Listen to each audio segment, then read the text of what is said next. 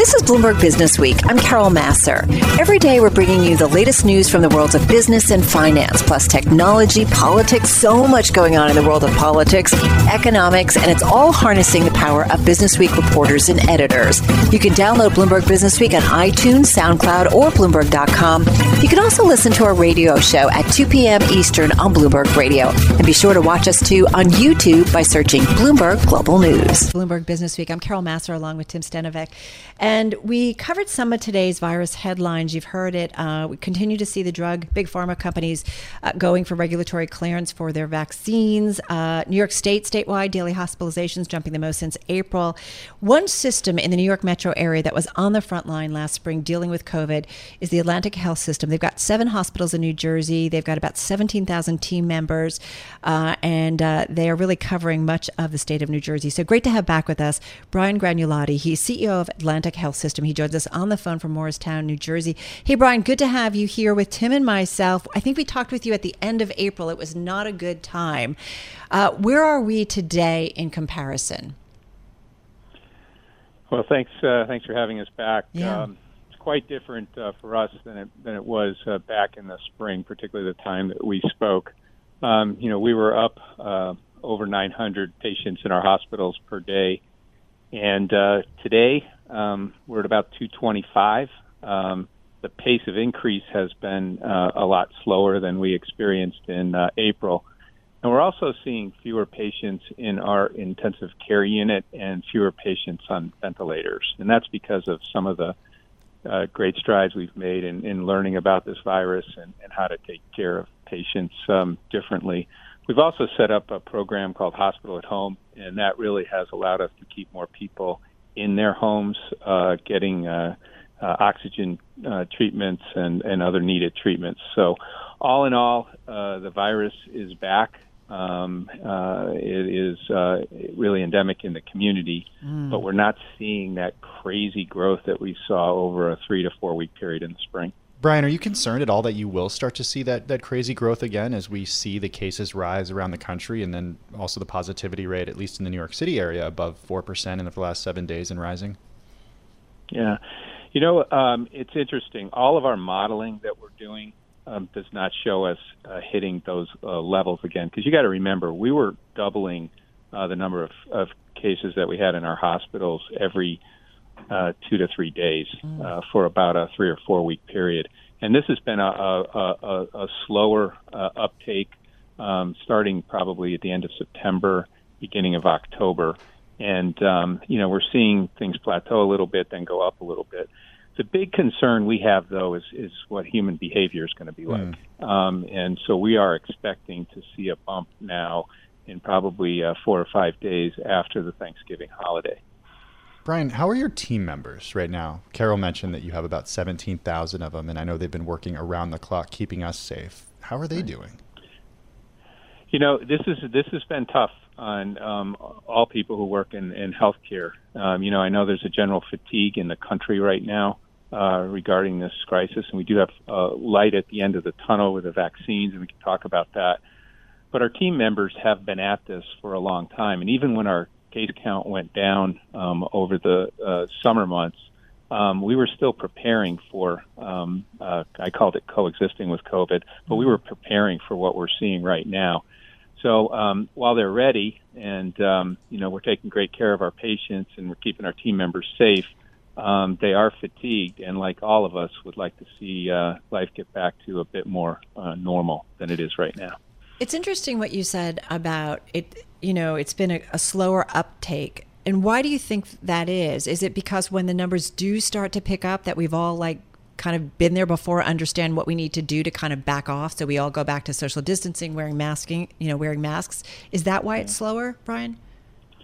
Well, when we first saw this occurring, I used to say follow the train lines because we have, you know, organizations in northern New Jersey um, and uh, right off the train line. And when you did the mapping on that, you could see that high concentration.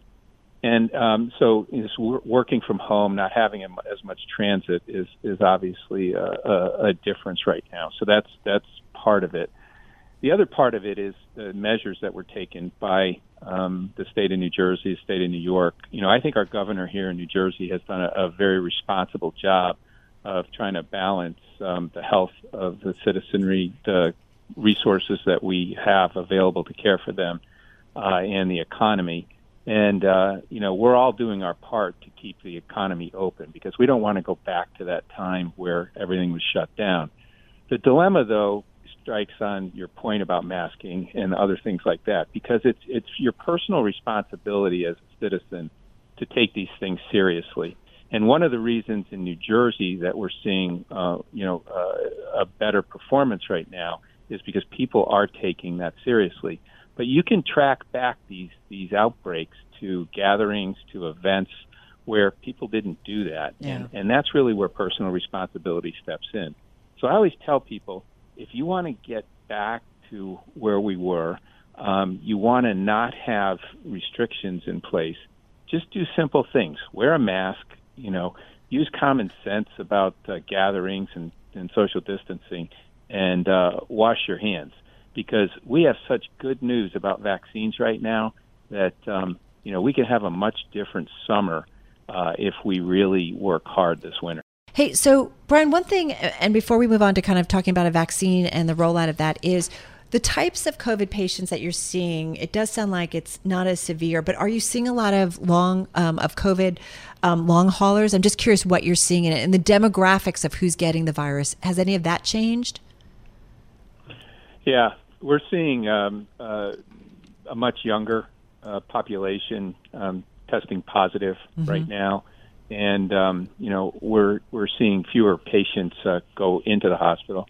But your point about uh, what happens afterwards uh, is an important one. We've opened something at Atlantic called the COVID Recovery Center, and uh, we've had that open for about two months now. And what we're trying to do is to create a medical home uh, for these patients who can't seem to shake some of the uh, impacts of this virus. So I'll give you a, a quick uh, example.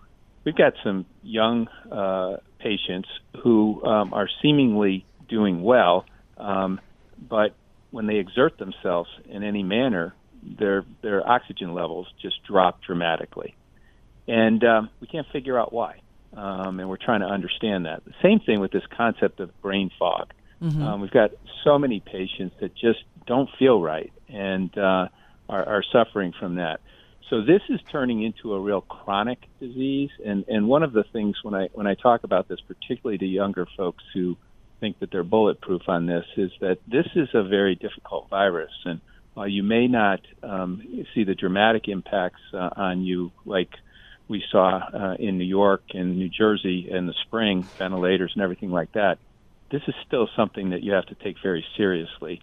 And uh, we're hoping to get that message across. But in the meantime, we've created a service that we think will be a medical home for patients who really are taking this on as a chronic disease now. Yeah, I don't know if any of you have seen, I think it was at 60 Minutes did a piece on some of the long haulers, and it was, you know, one was a runner, and, and it's just young people, and just their life has been, you know, turned upside down, and it's devastating that couldn't walk. So it's, it is, Tim's, definitely something that has to be taken seriously. Yeah, and it's something that just affects everybody differently. Exactly. If you get it, you don't know how it's going to affect you, and that's something we all need to keep in mind. Um, Brian, I want to talk about the vaccine and, and how you're planning on, on rolling it out and distributing it once it becomes widely available. How do you do that at Atlantic Health System? So um, we've had uh, planning underway for uh, the last several months uh, to make sure that as soon as uh, we are able to, we will get this vaccine in people's arms. Because the development of the vaccine has been nothing short of remarkable.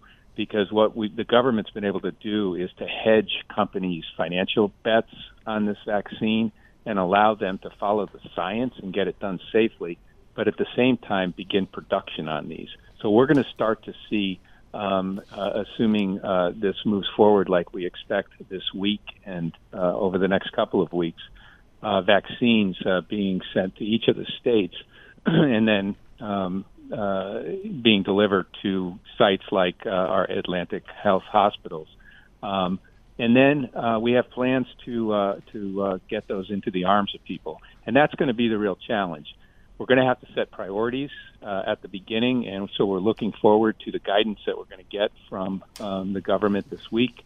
Um, states have put together plans, but generally it seems like it's going to be healthcare workers first, and uh, we think that that's really important. And then uh, working on people who have uh, other vulnerabilities and uh, people who are older, because uh, the goal here is to obviously get as much vaccine out uh, uh, into the general public by Right. probably the middle of the year, uh, and that's going to be important. But the Yeah. key thing is people having confidence in taking it. Yeah, no, I know. I think the CDC, right? I think they're voting actually today on who will be first in line for a vaccine. So we we will be looking out for that headline. Hey, Brian, thank you so much. I know your world is crazy, and you're so kind to always find some time for us. So stay safe, and we wish you well. And I'm I'm sure we'll be checking in again with you uh, over the next couple of months. Brian Gragnolati, Chief Executive Officer, Atlantic Health System, on the phone from Morristown, New Jersey. This is Bloomberg Business Week with Carol Massar from Bloomberg Radio. You're listening to Bloomberg Business Week. Carol Massar along with Tim Stenovec. And we know running a political campaign, it's about fundraising, it's about getting voters, it's about building infrastructure and support. It's also about building out campaign technology, which we know is critical for Donald Trump and the Republicans back in 2016 and for the Democrats this past November. So let's get into a great story in the magazine. It's about the digital machine that Democrats need to keep winning. Bloomberg Business, uh, Bloomberg Business Week national correspondent Josh Green, excuse me, is joining us. He's on the phone in D.C. along with Bloomberg Business Week editor Joel Weber on the Access Line in Brooklyn. Um, Joel, this is an interesting story. I mean, technology. We saw the Republicans use it. Now it seems like Democrats have figured it out. Yeah, and who better than to write about uh, to write about the story than you know a, our great M and A reporter uh, Josh Green, um, who also Headed to the title. national correspondent. yeah, exactly. he, he's multifaceted. That Josh Green. He is. Um, but that was sort of the root of it because he had done a story for the magazine in, in 2017 about Mobilize America. Um, but the the biggest uh, theme here is not only that marriage that I'm sure he's going to talk about in a second, but you know, it, there's a there's a line in the story where in today's story where he yesterday's story where he throws back to the the Obama moment um, back when Obama wa- was uh, reelected and sort of the the tech um, prowess that was was bestowed upon Democrats then. But you know there was a there was one thing that was missing, which is it- didn't have any lasting ability. And what Josh has found here is that you know we're, we're beginning to see a marriage here that may be able to become something of a machine. How about that, Josh? Can I can I just take every word out of your reporting? Oh, we're and done say now. it for myself. But over to you uh, for more I M like and the A. idea that I like the idea that I'm, I think this might be the first M and A I've ever reported on. So, so well, just it, let's, let's put it this way: the, the reason that I was prompted to report on an M and A for the first time in my like ten plus year Bloomberg career was that, as you said, I wrote about one of these companies back in 2017 um, because they were a startup by a couple of young millennials who were sort of appalled that Donald Trump had gotten elected and Democrats couldn't beat him. And so they wanted to develop new political technology to reach the kind of voters that Hillary Clinton couldn't reach and hadn't turned out. Um, you know, so so they called me up actually a, a, a couple of weeks ago and said, hey, you know, we, we built our company into 100 plus people. We're now going to merge with a big Democratic tech company called EveryAction. They were being acquired. Um, but to me, evolution of this company and its acquisition was really emblematic of something I think was really important in this last election hasn't gotten enough attention uh, because Democrats, frankly, spent the month since since Trump was defeated, kind of bickering and shooting at each other, which I think has taken away from um, what I talk about in the lead to this piece was that the Democrats' organizing and fundraising prowess, driven by this kind of political technology, has produced more than 80 million votes uh, for Joe Biden.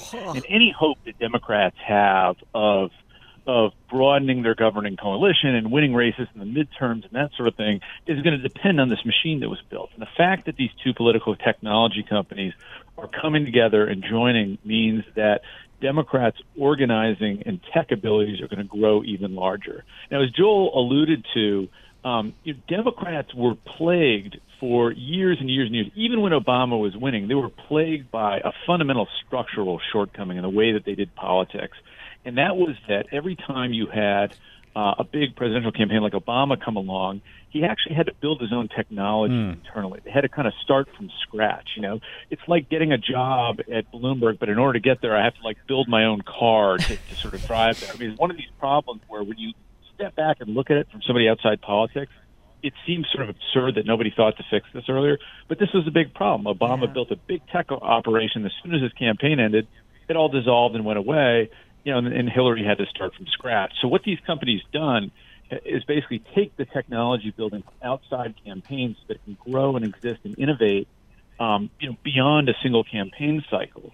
I think the fact that Democrats turned out 80 million votes, even while they didn't achieve all they wanted to, shows how powerful this was and how powerful it can be moving forward. So, Josh, I mean, you described this as a Salesforce like platform for liberal campaigns and causes, um, and the company Mobilize. When these two companies together, I mean, what is the actual technology that they have? What are they able to do now? Well, they do a lot of things. What was interesting about Mobilize, which I first wrote about, was they looked at Hillary's loss and they saw, all right, she performed really badly among uh, millennials and really badly among black voters compared to Obama. Why? And what they figured out was that the traditional ways of organizing, you get a list on a piece of paper, you go out and you knock on doors, didn't really reach those populations either because, you know, they're transient like millennials or they move around a lot. And so, they thought that well, look, the one way to reach everybody, everybody has a cell phone now, whether you're young, old, black, white. Um, they built the technology through an app, and this is something that scaled. And they tested it out in 2017. I wrote a big feature for Business Week uh, about how they were doing it in the Virginia off-year elections. It worked wonderfully, and the party, to its credit, recognized this and spread it all across the country in the midterm election, uh, in the midterm races, which Democrats won handily.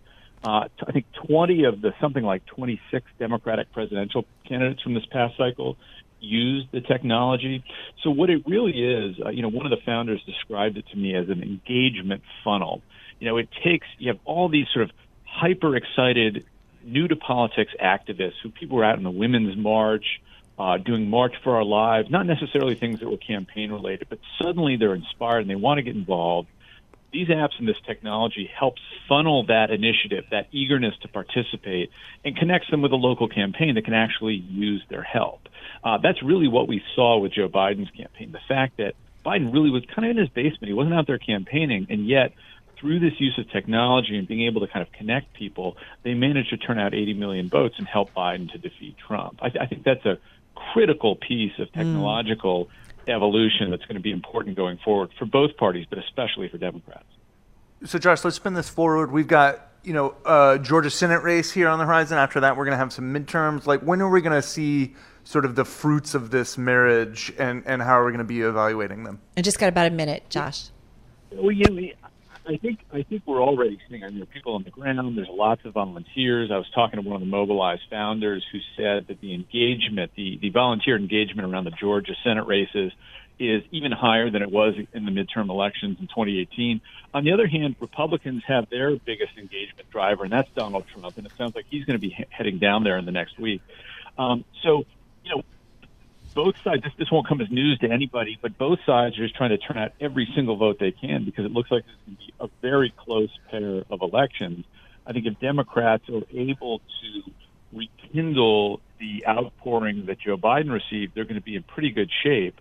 Uh, we just don't know yet whether Democrats can win um, or, or excite people with Trump not on the top of the ticket. But we're going to find out on yeah. January 5th. All right. Well, good stuff as always, Josh. Thank you so much. Uh, who knew? Political M&A reporter, also Bloomberg Business Week national correspondent. he can do it all. He can do it all. Josh Green. Anything you want to ever know about politics and the campaign trail, man, you've just got to read uh, Josh's stuff. Of course, author of the book that explains the 2016 election outcome. We're talking about Devil's Bargain, Steve Bannon, Donald Trump, and the Nationalist Uprising.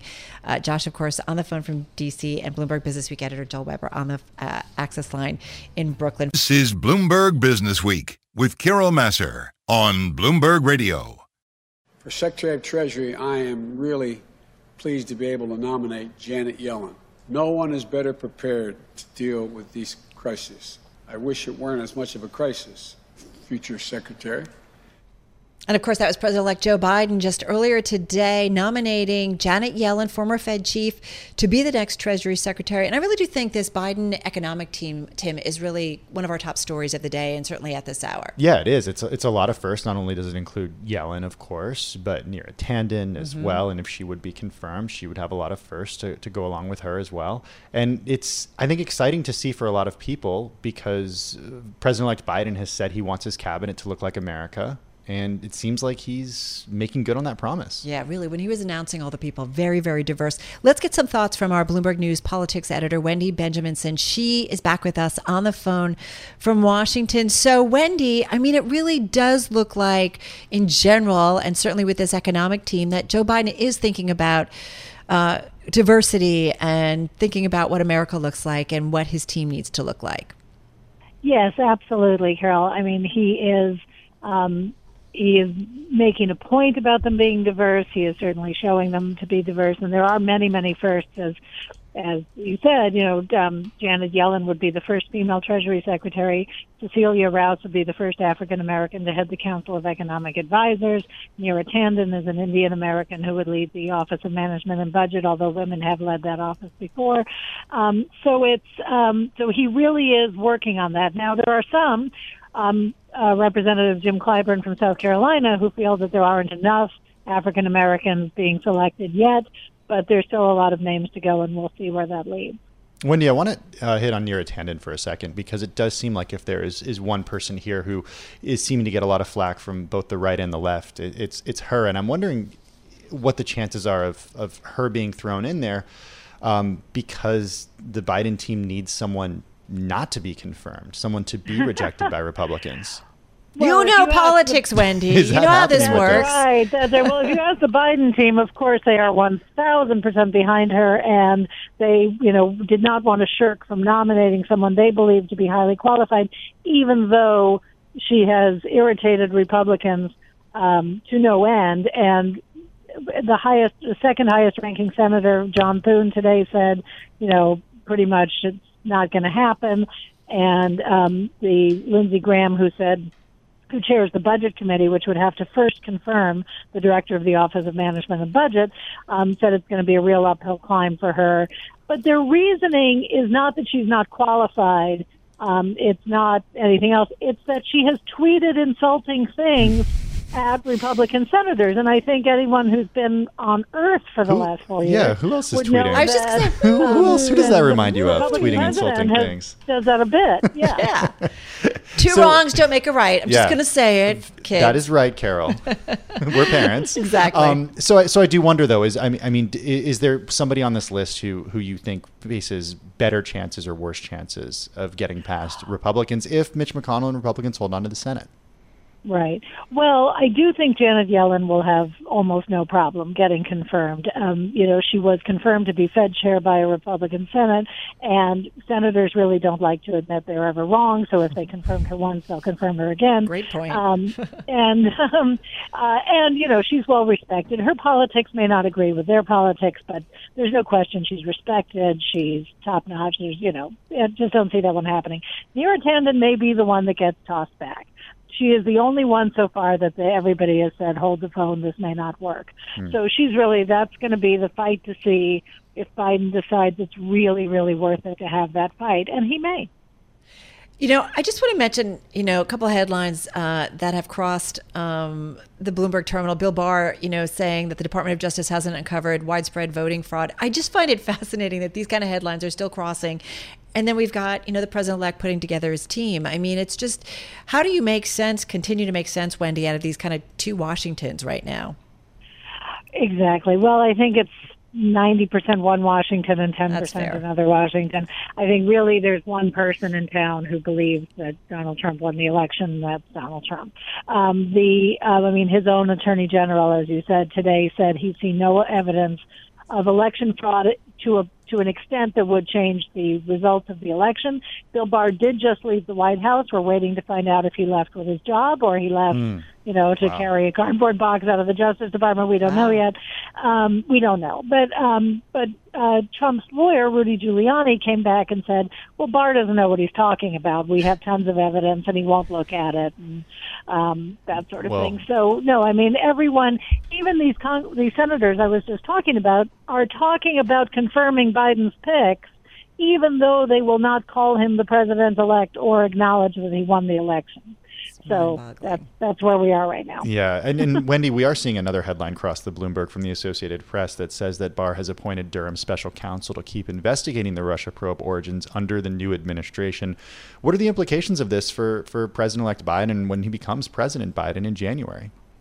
Well, this is a big decision President elect Biden will have to make and his administration, and we should watch very carefully who he chooses as Attorney General as a signal to where that decision will go.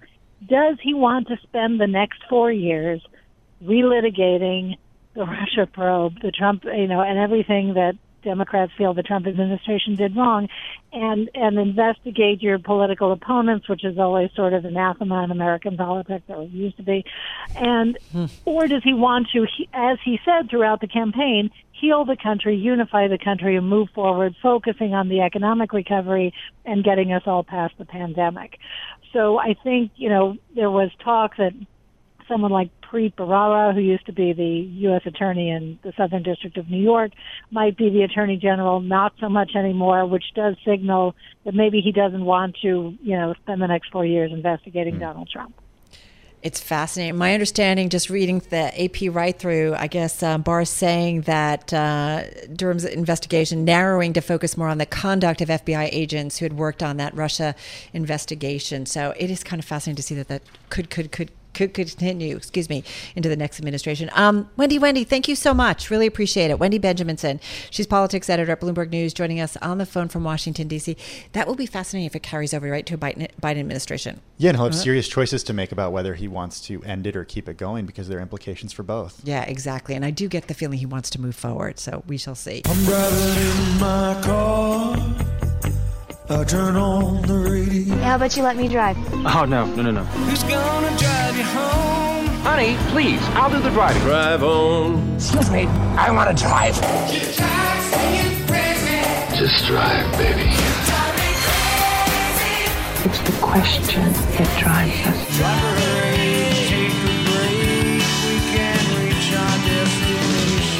This is the drive to the close. That funky music will drive us till the dawn. On Bloomberg Radio. Yes, indeed. Just about 11 minutes left to go in the Tuesday trade. It is time for the drive to the close. Nice to welcome Saira Malik. She is head of global equities, chief investment officer of uh, global equities over at Nuveen. They've got roughly 1.1 trillion in assets under management, and she's joining us on the phone from San Francisco. Sarah, nice to have you here with uh, Tim and myself. Um, let's talk a little bit about what we're seeing in the markets because it does feel like there's some enthusiasm, some risk on once again back in the trade. What do you make of it? We think that the market basically is setting up for a return to normal. We have a nice setup for 2021 once we're past some of these near-term bumps in the road. You know, the election's behind us. We likely have a divided government, which is market friendly. We have a vaccine coming, potential stimulus, low interest rates, low inflation. All of that's very good. We do think 2021 will be a focus on earnings growth. So 2020 was about valuations expanding and driving the market.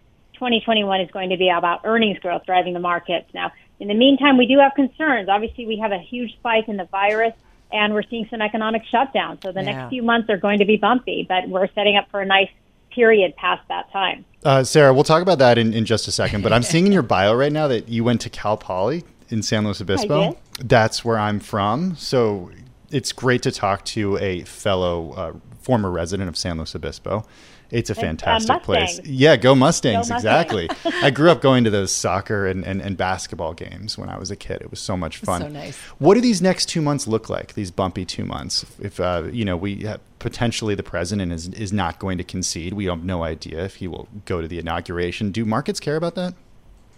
I think that's more noise because the markets do realize that we will get through that. The main concerns for us over the next couple of months are really how bad is the economic slowdown because that resets the bar that we recover from. So how low does that bar go before we finally have that reopening? And that of course depends on how this virus continues to go. Now there could be some upside if we got stimulus during the lame duck mm-hmm. session, mm-hmm. but our view right now is that you likely don't get that until the first quarter. So definitely a rocky couple of months and the market will stay volatile uh, around uh, that kind of information coming out.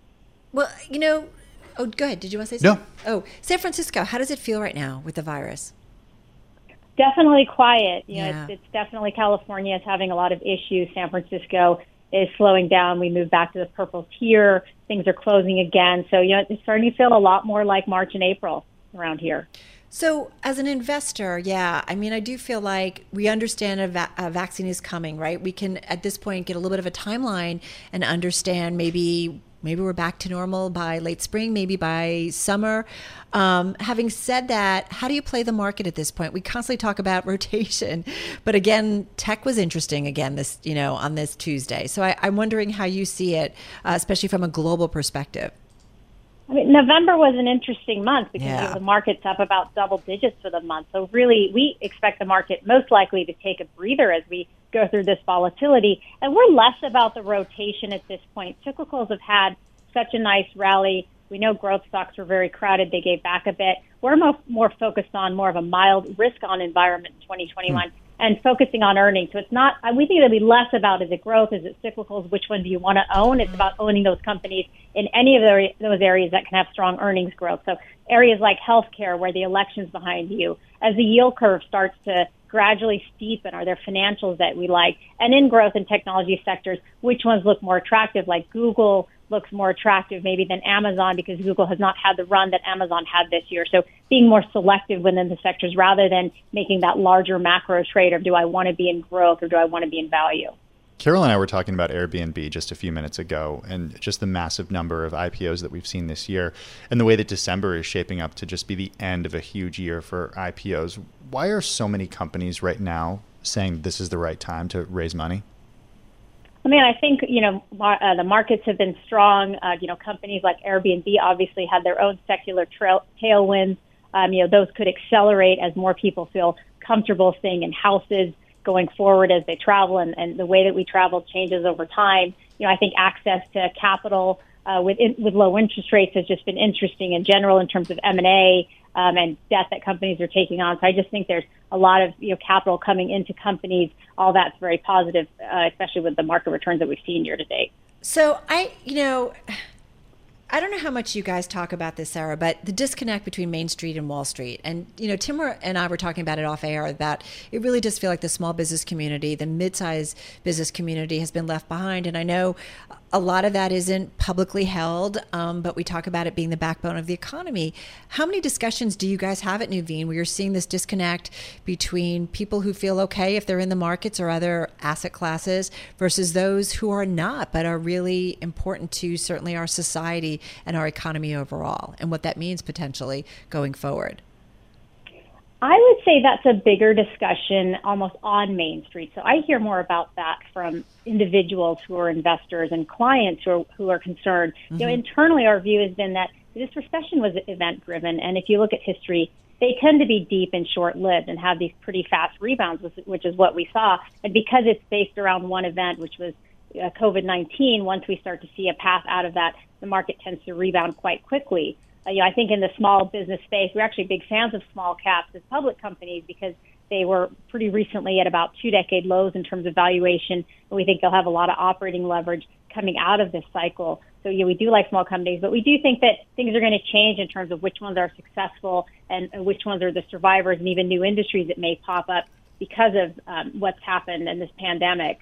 But it definitely is a concern, and, and all that cash that's on the sidelines. A lot of people left the market in, Ma- in March out of fear, mm. and now they're having trouble trying to figure out how to get into the market. And that's why on most of these downdrafts, you see people buying on the dips as they're trying to get back into equity.